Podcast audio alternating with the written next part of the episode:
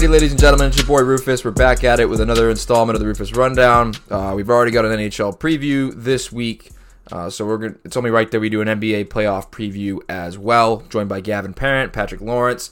I've uh, been friends with both of them for a pretty long while at this point now, um, and they're both avid uh, NBA fans. So I'm glad to have them on the show to share their knowledge and their opinions on the upcoming NBA playoffs. So, fellas, introduce yourselves. If uh, Gavin, you want to start it off, then Pat.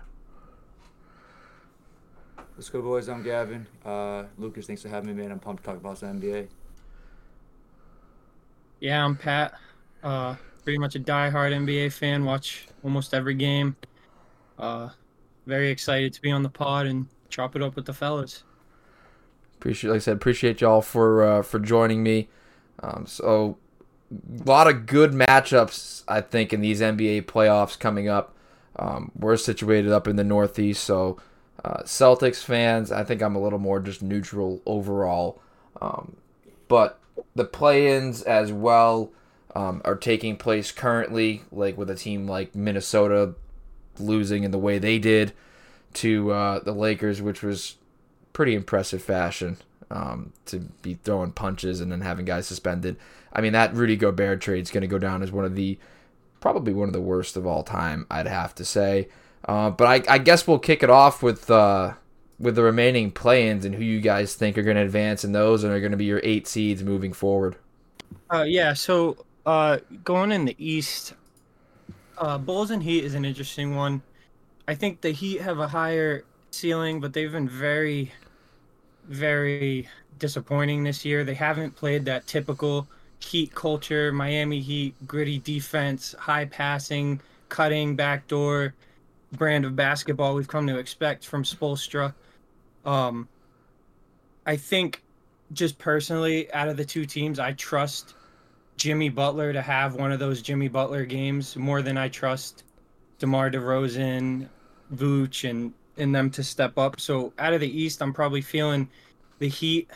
I don't think they really stand a chance against the Bucks, but I think against the Bulls, they probably have a better matchup. They're a little bit of a deeper team, especially without Lonzo Ball. Um, so I like the the Heat on that side. Um, in terms of the West, the T Wolves, man, I don't really know what you can say about that team right now.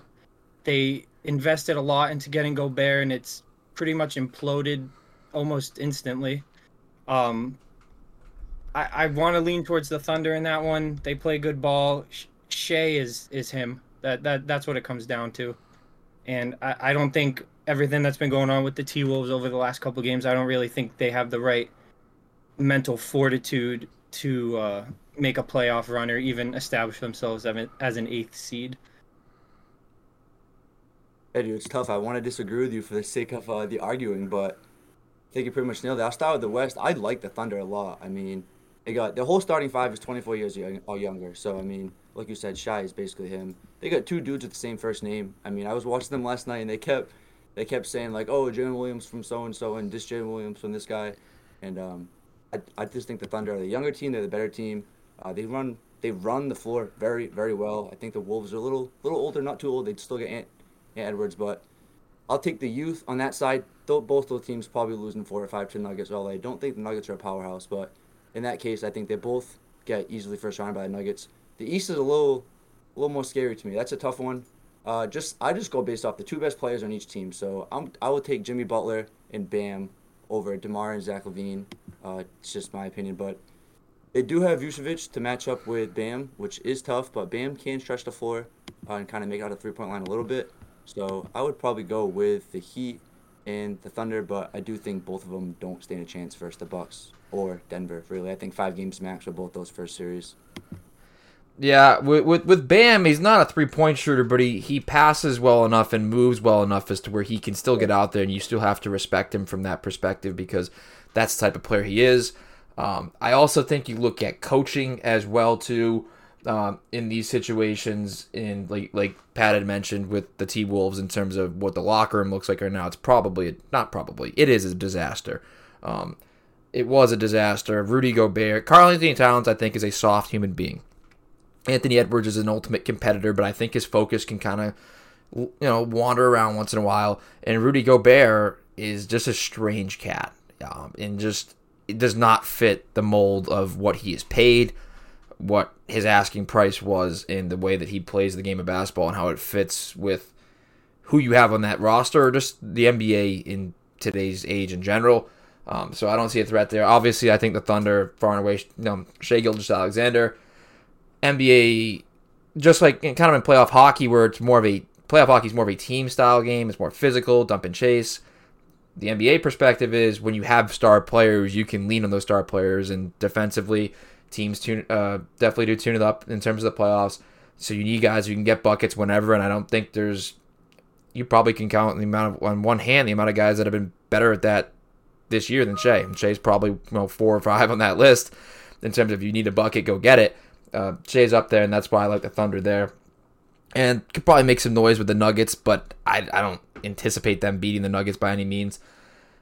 Bulls Heat, I think either way there, I, I, like Jimmy to be that guy, but at the same time, DeMar DeRozan has looked good in those moments too. So really a toss it there. I don't really think either of those teams are going to compete with the Bucks either. So we're all agreeing here, um, at least for now. Um, again, I'm not seeing those either of those teams competing with the Bucks. The Heat, from a Celtics perspective, I thought just because of how well they've matched up with the Celtics overall, um, how that would look in a first round series, like maybe they run it to a sixth game, but in the Heat, probably more I think are more susceptible to sneak a game on either the what would have been at the time the Celtics or the Bucks uh, than the Bulls, just because I think that you can shut down their scoring more or less. I think that this like Jimmy just is above that dude.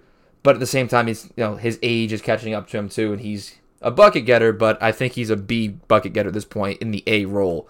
So I don't think that Miami's either his home unless they can add another piece. Same with Bam. Bam is not the same player that he once was. Um, that system, that system was they were surrounded by a lot of great shooters as well that have not exactly performed at the par either. So that's another piece with them like I said, neither of those neither of those teams are a threat. I think as as an eighth seed, I think the Thunder, if I was going to pick one, is probably more so than either the Bulls or the Heat in the East in terms of the Nuggets and how that's been for them this season. But I don't really think we're seeing any danger of these eight one upsets.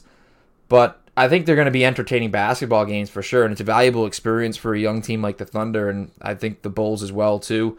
Um, and it's a kind of a meter stick, you know, gauge game for you know the Heat in terms of like what their playoff run's going to look like and whether they can actually compete and they just are a couple pieces away once again or if they have to blow it up. Uh, but that's where I pretty much stand on the on the playing games, which can kind of let us get into the whole playoff matchups as a whole. Um, where we're looking now, what we have set, because anywhere from two to seven, um, three to six, and four and five are all set matchups that we have right now. Um, and I guess we'll start it off with uh, the Lakers and the Grizzlies, and then we'll maneuver to Celtics, Hawks. To start it off with the two and seven, the highest seeds right now. Um, who do you guys like in this Lakers Grizzlies series? I'll let Pat. I'll let you take the lead on this one. Yeah, so this one was a very interesting one, right? Because the Lakers are pretty much an entirely different team than when they started the season. So a lot of their seasonal averages are skewed. So the Lakers actually took this season series two to one but if you get into some of their more advanced metrics, like their offensive rating, they're 20th in the league. But as after the trade deadline, they've raised their defensive rating to the best in the league with uh like by by a sizable margin, right? But then again, this, the Grizzlies have the second highest defensive rating throughout the whole season with a 111.12. So it's a very it's going to be very gritty ball, right? LeBron's going to be LeBron. You know, arguably one of the greatest players of all time. Um, as a Celtics fan, I can't bring myself to say he's the goat, but part of me knows. Um, I, I like I like the Grizzlies in this because they're a cocky young team, and I don't think that the shadow of LeBron is something that they're gonna um, crumble under. I feel like they think they can beat anyone on any floor. They don't care if you have LeBron, MJ, Tatum, Durant. It doesn't matter. They think they can go into your house, beat you up, and leave. Um, I feel like the Lakers are clicking, but I feel like it might be a little bit too late. The only thing that would lead me towards picking the Lakers is the Grizzlies don't have Steven Adams or Brandon Clarke, so I think Anthony Davis is going to eat if he can stay on the floor. I think it's going to be a close series. I feel like I'm leaning towards Memphis in six. But again, this is going to be one of those series where either LeBron takes over and w- wills the Lakers to it, be albeit scoring or feeding Davis and really pulling the defense away from him. Or I think more realistically, the Grizzlies take this one, but don't go too much farther than this. I mean, if I'm a Grizzlies fan, I am livid right now. You win 51 games, and you are rewarded with playing LeBron James and Anthony Davis in the first round. So it's definitely tough. And the addition of D'Lo, who is one of my favorite players in the league. Uh, I love the lefties, but tough. So I've thought about this one a lot. I could see the Lakers taking this. If I had to put my money on it, I would go with the Grizzlies. Uh, I do think it'll get pushed out to seven. I would not be surprised to go seven. Six could also happen, like Pat said. But the biggest matchup I'm really looking at right now, you take away Ja Morant, you take away LeBron, the two best players. I mean, arguably AD is the best player in the Lakers, but you take away those two star-powered guys, and the number twos you're looking at Desmond Bane and, De- and Jaren Jackson, or AD and D'Lo. And I know it's team ball; you can't just look at the top three guys, but I will arguably say that D'Angelo, D'Angelo Russell and AD is a better one-two than Bane and Jackson. I know you're just looking at names, not really looking at too much at the statistics part of it, but star power wins in the playoffs. It's been proven before. If you don't have the stars, you don't make it and you don't win it. So I could see this series going seven. Uh, LeBron is just old, man. Like if you go seven in the first round, then you go seven in the second round, he's gonna be beat up by the time he gets to the conference finals. Um, but it's LeBron. I've never put anything past him. I won't put anything past him. I've seen him win four finals. So if I had to pick, I would probably go uh, Grizzlies in seven. I do think it's gonna go seven, but and again, it's tough to bet against LeBron. It really is. I just again sometimes it's the hottest team that can catch fire. It's like these wild card teams, the NFL or wild card teams, um, in pretty much any of these playoffs. I mean, that's pretty much what it's become now. The wild card teams are now the seven and the eight seeds in a sense, um, because it's through the play-in. Um, D, you know, D'Lo's been a really solid addition. Um, has fit into a role well that I don't really, I never really foresaw him ever fitting into because he's a very ball dominant player, but he's actually kind of fell into a decent role here. Austin Reaves has been very, very good. Um, what whoever decides to overpay him in the offseason, that's all the power to him, but that's besides the point. Uh, LeBron is going to do his things in, in, the playoffs, and it looks like he's healthy and on a good pace right now. Jarred Vanderbilt hasn't really, really helped the the defensive metrics that Pat mentioned um, in terms of he's been almost single handedly doing that. And then, you know, AD, as far as we know, is healthy right now. And with AD being healthy, him and LeBron play off LeBron, and if you feed Davis, I don't think the offense should really truthfully run with LeBron being your shot maker. You got to run your offense through Anthony Davis, and I think that that elevates LeBron because he likes to pass. He likes to work through that, and if he has to draw attention away, he can. But you have guys like Reaves, you know, D'Angelo Russell, Dennis Schroeder have all been knocking down shots for them when it comes time. So I I'm looking at like the way that things have been going and Memphis is just still young to me. The way Ja Morant was acting this year, I just I haven't liked it. I really haven't liked what they've brought to the table. I don't you you know when they had that series against you know the Warriors and you saw last year in the playoffs and everything like I like to see these types of teams, these young teams take steps and and this could and this very well could be a series where you see the Grizzlies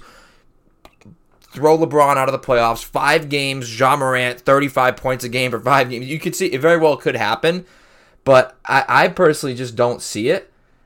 But to each their own and whatever you think's gonna go on. I, I would I'm personally gonna take the Lakers in six. Um, it's gonna be a good. It should be a good series either way. Um, but if you do lean Grizzlies, like in terms of if you're looking at storylines, I think it's either LeBron's gonna get his and the Lakers are just on right now, or you see that mat- there's maturity from the Grizzlies where they can kind of step into their own. I think those are the two storylines you're looking at where it's like, wow, I can't believe they just got rid of LeBron and Anthony Davis like that. Like Jaren Jackson very well could lock up AD, and you could just see Ja Morant flat out outstar LeBron because he's getting up there in age. That's going to be the matchup is Jackson on LeBron, or excuse me, on Davis, because you don't have those extra bodies as your big men because Adams and Clarke are both out for the whole postseason. So if if Jackson gets into foul trouble early in the first quarter, because Anthony Davis will get that All NBA star whistle, which clearly he has earned. If if Anthony Davis gets cooking and Jared Jackson gets into foul trouble, it's it's going to be really tough for Memphis. So we are going to learn a lot about the maturity of that Memphis team, and they're uh, they're uh, they're going to show us something here. I think. I think this is that step for them. Yeah, I mean, It's a weird series in general. Like, You go- I feel like it could get forgotten.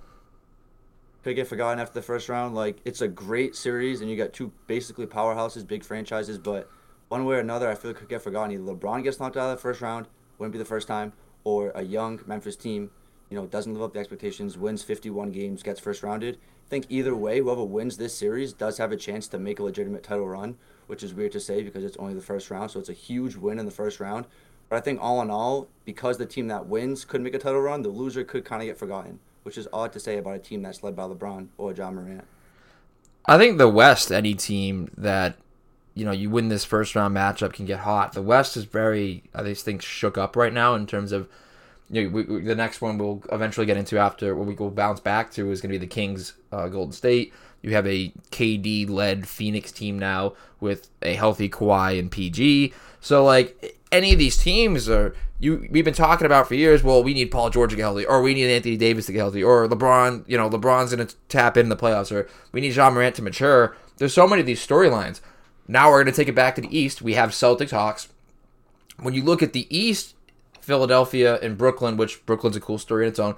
Cleveland, New York. These are teams that, and obviously Milwaukee.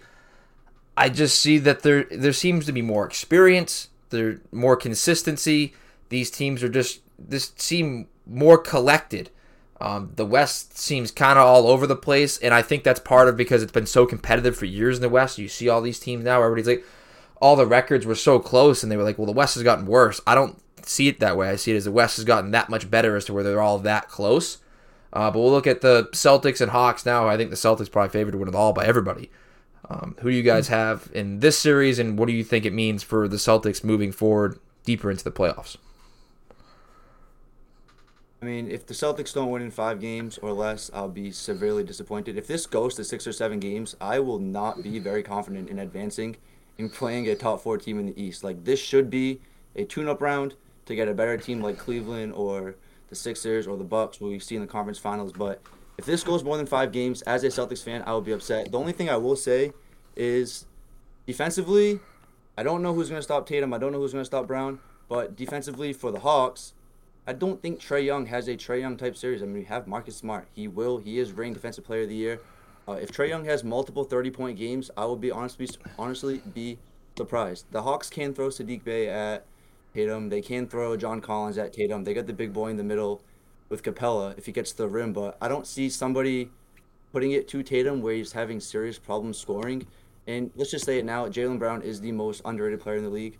Uh, if he was not a Boston Celtic, he would be a top 10 player in the league, and he arguably already is. So I couldn't name you two shooting guards better than him in the league. I don't know if you guys could, but that tandem of Brown and, and, uh, and Tatum, I just don't think the Hawks have the, stop, the star power to match it up. They grabbed Murray, who has a very similar style play of, of Trae, anyways. It's not really a great fix offensively or defensively. So, I mean, if we have any problems with the Hawks, I will be pretty disappointed. It could go four. I would not be surprised in the sweep. I think five is the max. They might steal game three or four when it gets back to Atlanta, and then we'll just finish out at home in five. Yeah, I think this really was the dream scenario for the Celtics going into this. Oh, You drop you drop to the second seed, which is is not ideal, but if you're telling me dropping to the second seed will get me the Hawks in the first round instead of the Heat, I'm doing that every season for the rest of my life. Right? So the Celtics play their best basketball against Atlanta. That's no secret. They sweep the season series. Just a couple stats of Celtics Hawks this year, right? The Celtics offensive rating when compared to its seasonal average is 8 points higher against Atlanta. The Hawks offensive rating against the Celtics compared to their seasonal average is 3 points worse. Celtics assistant percentage, uh, excuse me, assist percentage is up 5% against seasonal averages versus Atlanta. Atlanta's assist per, uh oh my gosh. Atlanta's assist percentage is down 3%. And effective field goal percentage, which I think is one of the best metrics to tell how good a team is, is Celtics up 8%, Atlanta down 4%. All Atlanta has is offense. They're they're a gun show. They'll shoot you out of the gym on nights when they're good with Bogdanovich, Young, Collins, all those guys. But they just don't bring it against the Celtics. They don't have the matchups. not even just Marcus Smart being able to guard Trae Young. You come off a ball screen as Trae Young and you go from Marcus Smart to Jaylen Brown or to Derrick White or Malcolm Brogdon or Jayson Tatum. That is the stuff of nightmares. Those are large switchable wings, quick hand guards who will pick your pocket if you even look down for a second. And I don't really see the Hawks standing a chance. Um, I'm taking Boston in four, maybe five, like like Gavin said, but I think this is a dream scenario for the Celtics. I think the Hawks are entering their Quin Snyder era, and this is kind of a limbo year for them, and they will be on the upswing in the future. They're a team that I like where they're going, but right now they're not there. I don't see Trae. I don't foresee Trae Young being in Atlanta too much longer. If I'm being completely honest, I like Dejounte Murray a lot more in terms of athleticism and in terms of playmaking ability than I do like Trae Young in terms of you know who I'm going to build around. And considering the asking price you're going to get for Trae Young, um, this is a sweep. I don't think I a fifth game would shock me. Um, I've been saying Celtics in three, Maine Red Claws in one.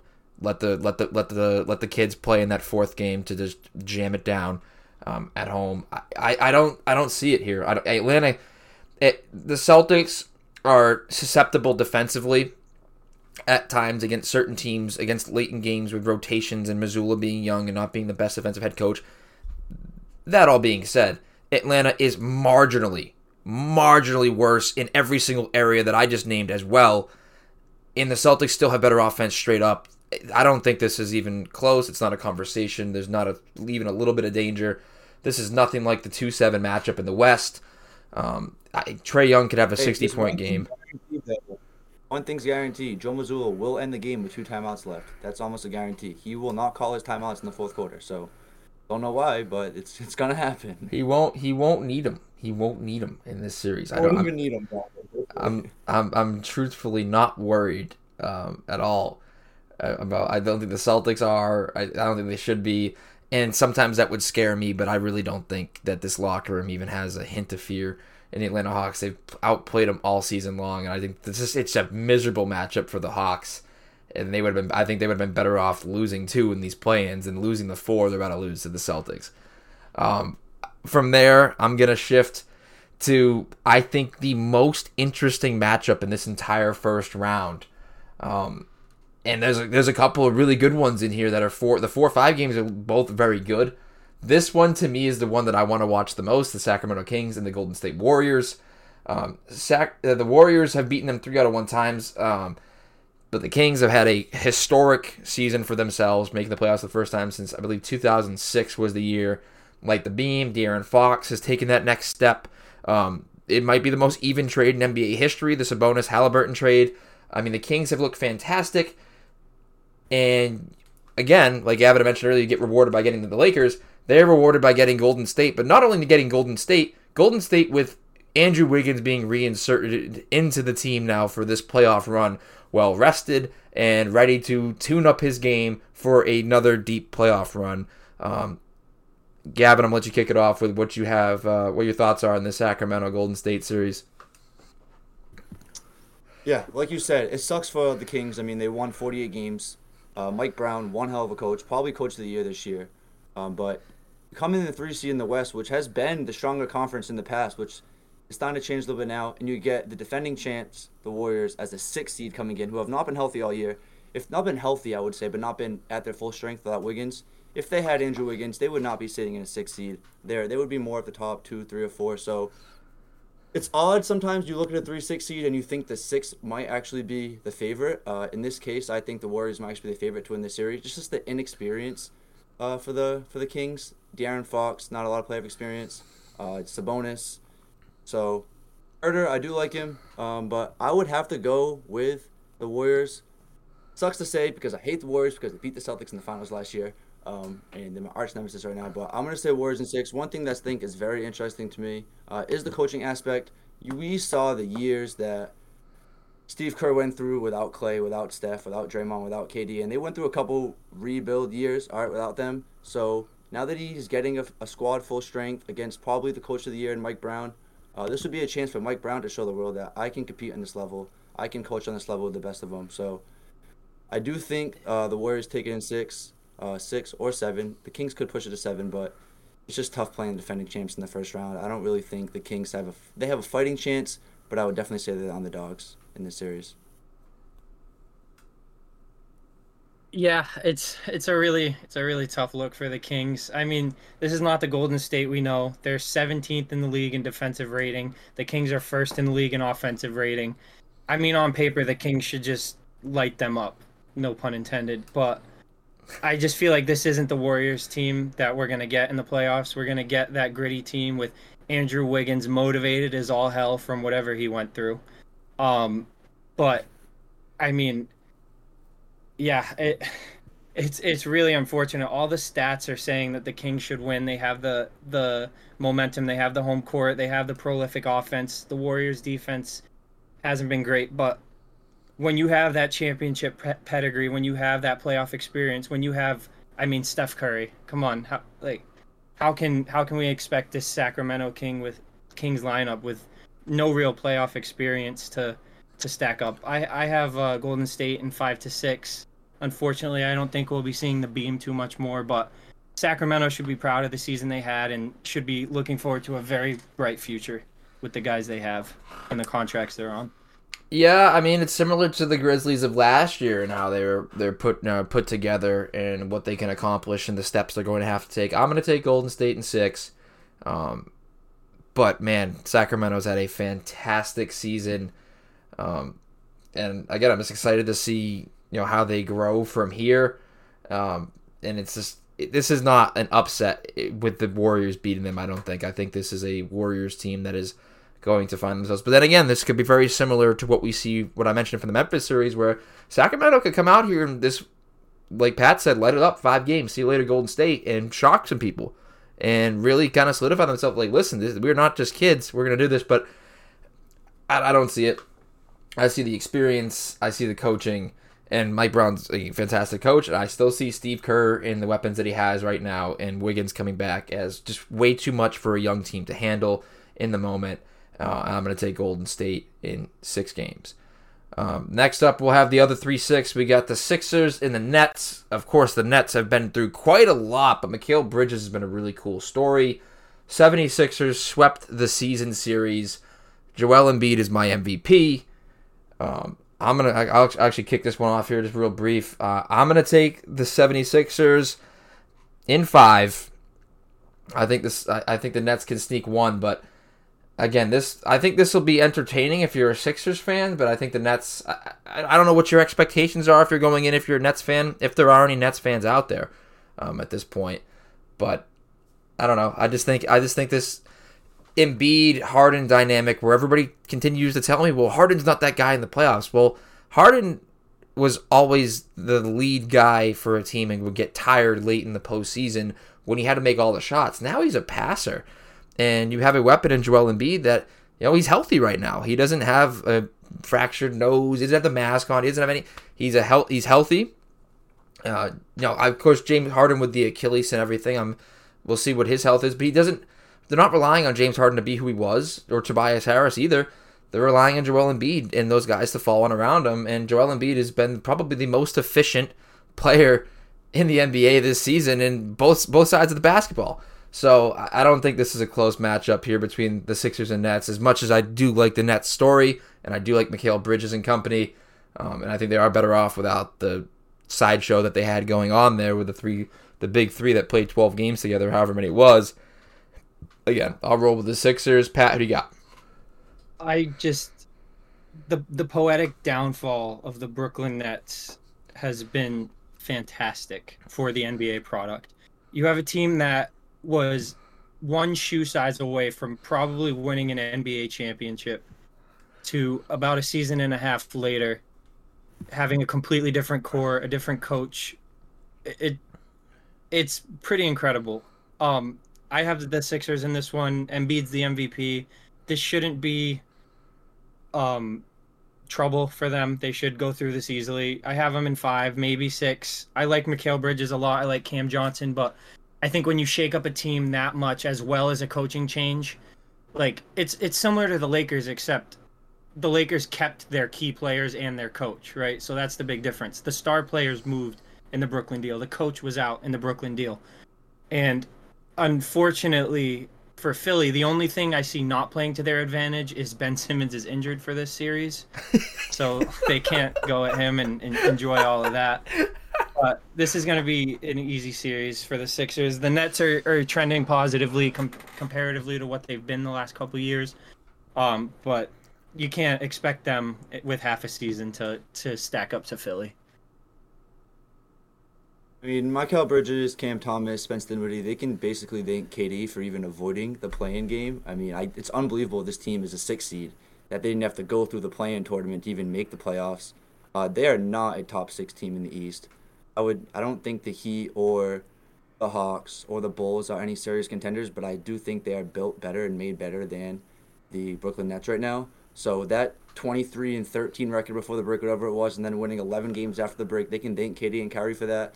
I don't think they're going to win a game. So I think it's going to be a quick sweep. I think the first game probably will be a 20, 30 point game, but then just set the tone, kind of demoralize these young guys that don't really have any playoff experience. Uh, I do love Mikal Bridges. I think he's fantastic on both sides of the ball. He's finally getting a chance to shine. It'll be nice to see him in the playoffs, kind of lead a team. Maybe Cam Thomas will play. I mean, he dropped three straight 40 bombs and then didn't get playing time for like a week straight. So that was one of the more bizarre situations I've ever seen in my life as an NBA fan. But I just I don't think Brooklyn has the star power. I don't think they stand a chance. I mean, the third best player on Philly, who's probably Tyrese Maxey, would be the best player on Brooklyn. So just strictly off star power alone, uh, it's probably a quick sweep in and out, and then it's a kind of a tune-up matchup for the Sixers to see a tougher team in the second round. Yeah. Another good quick thing to mention is this is Brid- Mikal Bridges. He gets the opportunity to play against the team that drafted and traded him. Um, being in the West, he never really had that opportunity to stick it to Philly. Not sure how much that really affects him. I know those guys don't really, it wasn't really bother them that much, but it might be an interesting thing to keep an eye on. I'm sure ESPN will have the banner at the bottom of the screen like they do. Um, so that's something I'm going to look for. See how he plays against them. See how he interacts with the crowd. I mean, it would be like Kobe taking it personally when he played the Charlotte Hornets, right? I mean, like it. There was I don't know if there was like a distinct history there. Now, like I guess D'Lo when he was playing the Lakers, it's kind of different, and I guess like um, with with others other bigger names at the points in their career where they were at. But yeah, I don't I don't know. The NBA people move so frequently, so I'm not sure if they take it just as personally.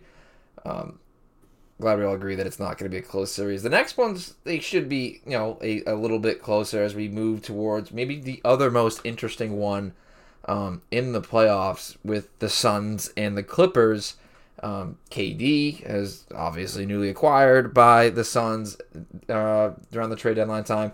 You have a healthy Kawhi and a healthy Paul George, which we have heard from Clippers fans and NBA people for a long time. Like, just wait till they get healthy together. It's been like five years, it feels like, um, since we really get these two guys together. Uh, Gavin, who are you looking at uh, in this Phoenix Clippers series? And then, as I guess a two-parter, do you see either of these two teams challenging for a title? Because I think these are, in terms of betting and the odds, and when you look at it and what you can make money from, I think a lot of people like either the Clippers or the Suns to be their title favorites at this point. Oh, so this is a tough one. I don't think the Clippers have the depth to be real title contenders. So they have the star power at the top with Kawhi and Paul George, obviously. Then there's a little bit of a fall off Chris Paul, this is the best team he's ever been a part of, in my opinion. I mean, he's got KD, arguably a top five, top ten player of all time, maybe the greatest scorer of all time, along with Devin Booker, who is in the same echelon as like Jaylen Brown, even um, Mitchell as the best shooting guards in the league. So he has a top three shooting guard. He's got a top five player in the league. He's got a great young big man. Uh, Chris Paul, I think, has the most to prove in this series right now because if you cannot get out of the first round with this team that you are surrounded by right now, then you might want to consider, you know, calling it quits. But I like the Suns in this series. They have less than 10 games together as a core, which is odd, with KD, Chris Paul, and Devin Booker with that whole KD situation, rolling his ankle pregame and missing like however many games it was. Uh, I think they're deeper. I think they are just better all around on both sides of the ball. It's tough to both sides of the ball when you have Paul George and Kawhi Leonard, with all NBA style uh, defenders. Uh, but if you look one through eight on their rosters, I think there's wings that the Suns can throw at Paul George and Kawhi, I would just bet the over on every on every game if I had to. I think it's gonna be 120, 130 uh, in the games. But uh, if I'm taking one of these teams, I'm taking the Suns. I do think this will be one of the only first round matchups in the West that does go seven games, and I believe the Suns are the four seed, correct? So they'll have Game Seven at home, yep. which will be Yeah, which will be a huge, huge factor. Uh, if you split 3 3, you go game seven at home. I think just based off that alone, if it reaches seven, uh, the Suns will take it in seven.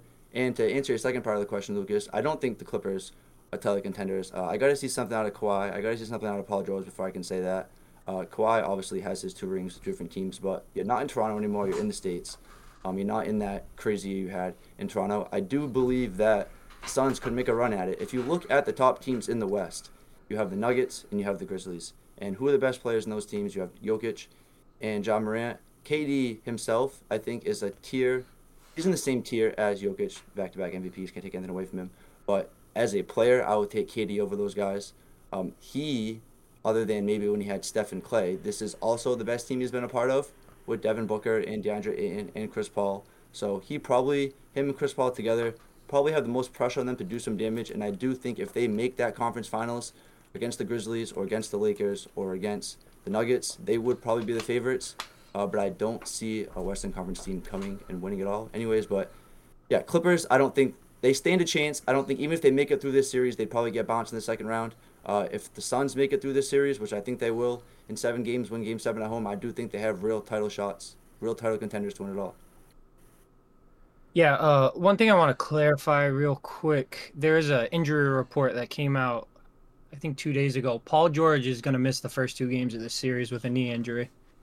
Well, So- there, there we go. There, Yeah. there, there's So- me jinxing it. And, uh, and the to six person- five games. Marcus Morris, who would probably start in his spot, is uh, also going to be out for the first game of the season. So I think this is wraps. The only chance they have is if LA can steal one of those first two games. If if Phoenix drops either of those two games without those guys at home, that will tell a lot about them. I like Phoenix going through this series. I like Phoenix going to the Western Conference Finals. I personally, in the NBA, I think um, I gravitate more towards teams that are built on wing depth rather than star point guards. So, like Memphis versus Phoenix, I'm probably going Phoenix because of their wing depth. I, I just feel like that's the modern NBA.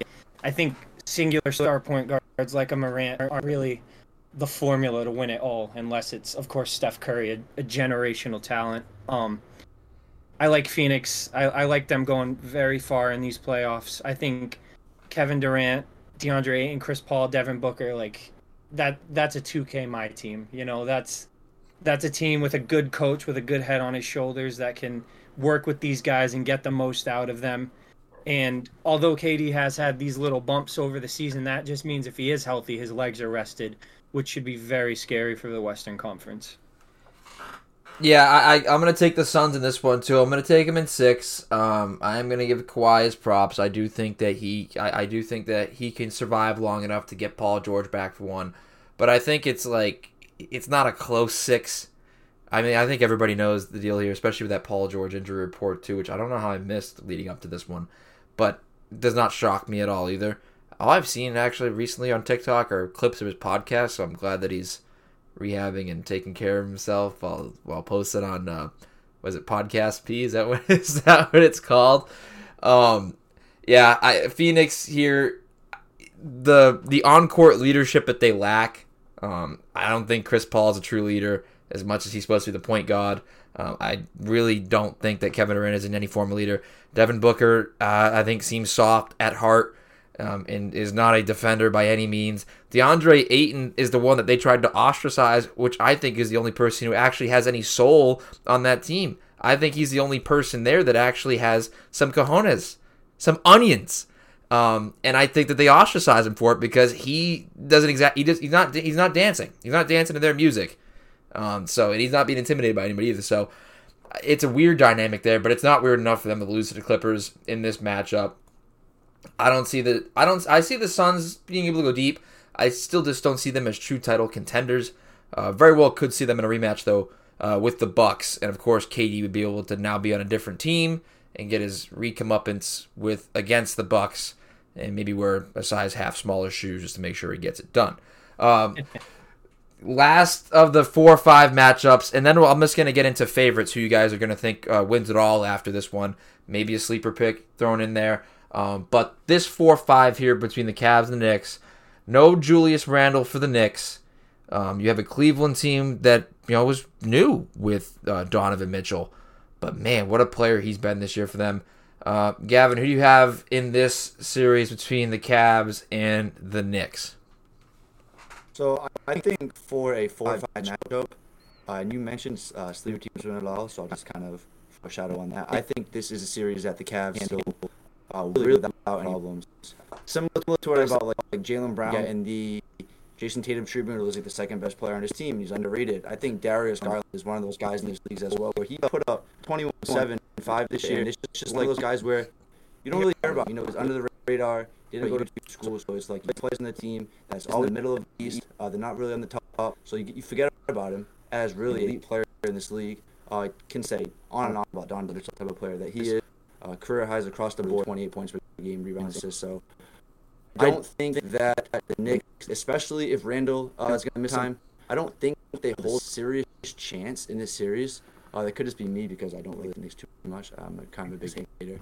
Uh, Knicks, but, but other guys like even you got the front court of Mobley and uh, Jarrett Allen, two very big bodies, can just rotate through that front court with the guards. Garland, uh, you got experience off the bench. I mean, you can't discredit any Green's running around for Cleveland right on that, that, that final uh, appearance. Got a Coro, you got Ricky there. So I don't know if, if um, the Knicks got the depth for it. They do have young guys. They do have Quickley. Who I love. Six man of the year. that out there that I go to Prague, but um, I just don't think that the Knicks have enough to go in this. I'm gonna go Cavs in five. I think they beat them pretty handily, um, and then kind of move on to the next. See what happens after that. Wow. Uh, I, I like the Cavs in this one. The Knicks took the season series three to one. Right. It's uh, New York has third third best offense in the league. Cleveland has the best defense. This is going to be a great matchup. It's going to be really fun to watch. I'm leaning towards Cleveland because of that Randle injury. As much as sometimes he can muddy it up for them and take some very questionable shots, he is someone you can look to in the fourth quarter to, to give you a big shot. Um, I, just, I think Cleveland answers up. I think they, can guard up with pretty much what anything the, the Knicks can put them. And, and to, to piggyback off Gavin, Quickley is definitely not the sixth man of the year because he started 38 games and his averages are swelled from that. If you factor out those games, Brogdon sweeps him on the rug. Um, but yeah, I like Cleveland in this one. I'm not sure that they're a finals contender for me. Um, I just think the East so good so good, and I I I, I know Cleveland is giving the Celtics trouble, and I'm not I'm not entirely sure of their record against Philly or Milwaukee, but I just think uh, they get through this series and then they probably get bounced in the second round. Yeah, it's an interesting matchup, but I wish we could watch it with Randle. But if we go through this segment without me mentioning Jalen Brunson, somebody had to mention him, and I, I want to be the one to do it. I when when he signed that contract, I, I really thought it was not a good call by the Knicks. I was like, well, typical Knicks, go overpay for it. He's now underpaid for what they have him for. He is a bucket getter. He's a slasher. He can knock down the outside shot. His development in the last two years has been immense, insane. Happy for him. Villanova kid, Jay Wright guy, um, has meshed super well with the Knicks. RJ Barrett struggling to knock down the outside shot. You know, can get to the rim. Can a good passer, good defender. This Knicks team plays defense, but so does this Cavs team. Um, and I think not having Randle there and having the bigs like Allen and Mobley now probably being able to help in the lane more on Jalen Brunson because you don't have to worry about Randle. They probably can't space the floor as well without a Julius Randle. You know, Allen and, and Robinson, they just cancel out. I think Mobley's going to be a guy to watch outside of the star power that really could be that X factor to elevate Cleveland to a win in six games. I still want to give Jalen Brunson his dues in this in this Knicks team, and Thibs is still you know a very solid head coach, um, and I, I do think they can you know sneak sneak maybe one or two at home, but yeah, Cleveland in this one for sure. Uh, Donovan Mitchell, can, I think you know finally gets you know deeper playoff success at the least. But now we'll just move on to who we have as favorites overall. You know, we go through the first round there, and we're gonna look at. I obviously I had the Lakers there sneaking through. Looking at finals matchups, uh, purely if you guys want to throw a sleeper in there too, you can. Um, personally, for me, I'm looking at a rematch between the Bucks and the Suns. but if Andrew Wiggins slots himself in well, I think it's the Warriors to lose in the West if we get the Andrew Wiggins we got in last year's playoffs after this first round. Um, I haven't seen enough of that yet, um, so I'm gonna go with a Suns Bucks rematch because I think the storyline works. Uh, Pat, what are you looking at for your finals matchup? It feels almost wrong to call the Warriors a sleeper pick, but that would be my sleeper pick. I like Phoenix there. The East is a tough one, man. I mean, Milwaukee and Boston is pretty much a toss-up. I, I trying not to sound homer here, but I, I like the Celtics. I really do. I feel like it's an underrated addition in Muscala, but the way the Bucks defense works is they take you one on one. Jrue Holiday eliminates your point guard. You like he can't pass anything out of it, and they funnel everything into Brook Lopez. But if you take um, a Mike, Mike Muscala, Al Horford as your two big man, or a Grant Williams, Al Horford, or a Grant Muscala, you can't leave him open. And I know he just lit up with the Wizards, and that's not really translatable points per game number he put up. But if you look at the shots he was making, he was making open corner three. And if you can get him corner threes in the playoffs, that's probably the most translatable shot than free throws. And I feel like if you get Brook out there and then he closes out, then you pass around and you can get to the paint with Brogdon. And his ability to get to the paint has been unparalleled from anything I've seen from the Celtics over the last five years. I, I think they have matchups if they play play it right. Giannis is a monster. He's winning two games by himself, guaranteed. And in what whoever he plays in the Eastern Conference Finals, Giannis will get them two games. But I feel like if they can work that right, and Mazzulla as an offensive-minded coach, I feel like he can play those games and move those chess pieces around to the point where they can take it. I know they don't have home court, but they've shown they can go into Milwaukee and win. They did it on uh, the last game of the season when they 40 pieced them. They almost did it with their reserves. And something about that game six with Tatum last year, man, it, it spoke in my ears. Would I be surprised if Milwaukee beat the Celtics? No, I really wouldn't. But I'm really leaning towards a, a Celtics Suns final or a Celtics Warriors final. The rematch storyline would be very cool. But Gavin, you go ahead. Tough, man, because obviously you know from Boston as well. I just look at it like other team in the league can you think has a three guard rotation like Brogdon, Smart, and Derrick White. You can consider Brown a guard. He's more of a wing. He's like six six, six seven, uh, six five, six six. I would say, but that three guard rotation, you have White and Brogdon usually coming off the bench. White does start sometimes. Oh, Smart running the point guard, who has significant. I have always been anti Marcus Smart as a Celtics fan, which is call me crazy, crazy, never liked it. But this year he has been taking less dumb shots, turning the ball over less, and he has embraced his role as an actual guard.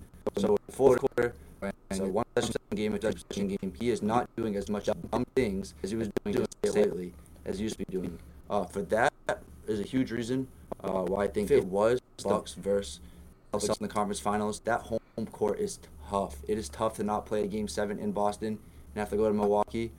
Uh, I will say that, but interesting to say, all teams seen Giannis go off for Celtics once in a while. Of the 2019 years played in his the Celtics actually pulled him to the third less points, third least points per game. Uh, 22.4 points, 8.8 rebounds, 4.3 assists. So he does not have historically great numbers versus the Celtics. Uh, some of those games were early in his career, so stats are skewed. He was a rookie, you know, eight games, 10 minutes a game. But I don't know if the Bucks have the depth to, to keep up with the Celtics. Uh, they got three three-headed on guard. Uh, they got some depth in the front court with Williams and Horford. Although Horford say uh, this is, retired for this year, which would be nice.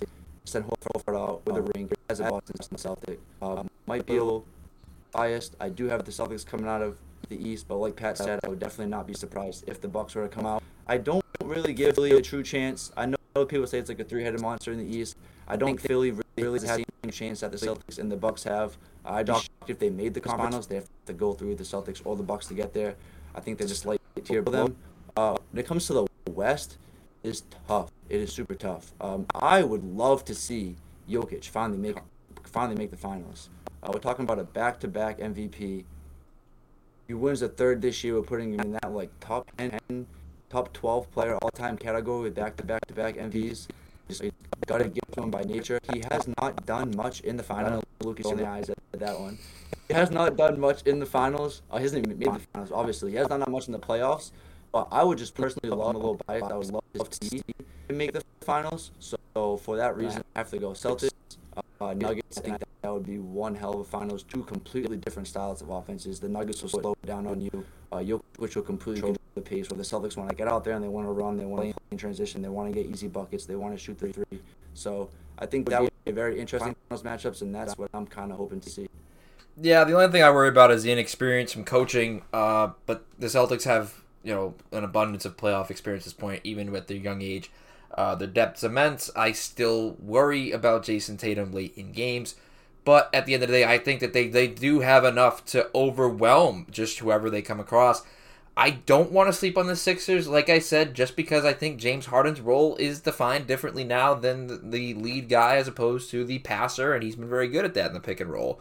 Um, they're still a solid squad, and I think that the Sixers, if if Embiid can maintain that health, um, still very much have a shot. I still think they have as good of a shot um, as the Celtics or Bucks do, but it's gonna come. It's really gonna. I think if they, it depends on how they play the Celtics in that following matchup, where I think they're both the Celtics and the Sixers are gonna, you know, very handily defeat whoever they're playing, and then it's gonna go from there.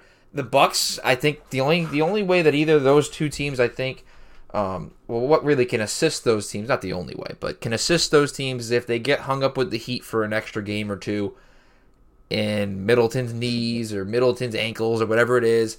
You, you don't have the complete health there. You might get hung up and get them a little tired. And if you do take them to a seven at their home stadium, you might be able to, you know, catch them on an off night or get an off night from Giannis where you can seal it in six or take it to seven and anything can happen.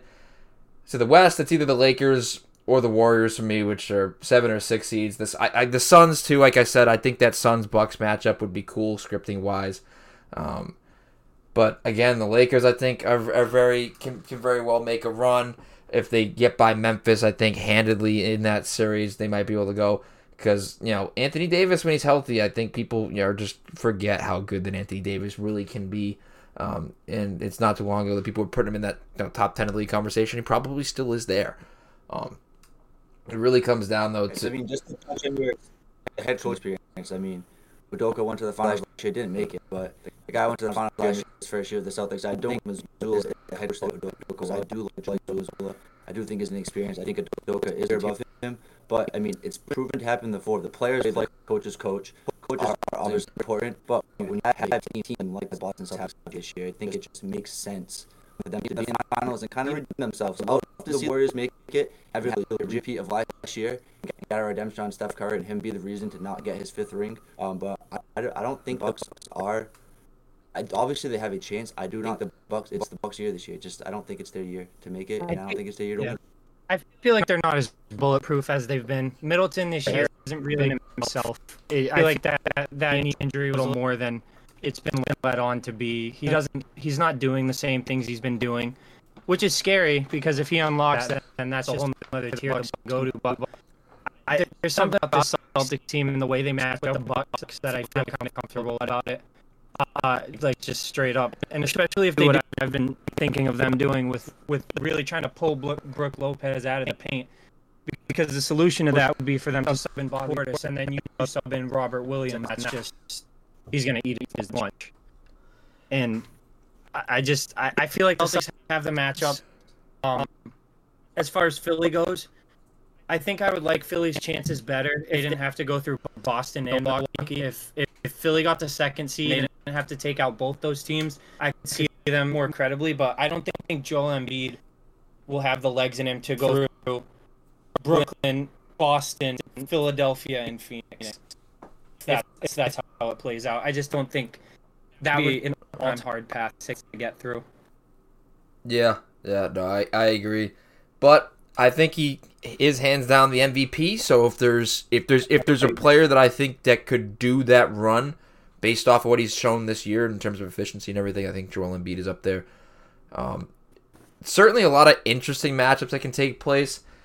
Uh, the other the only like you look at the West too between the Lakers and Steph. There's a lot of legacies on the line.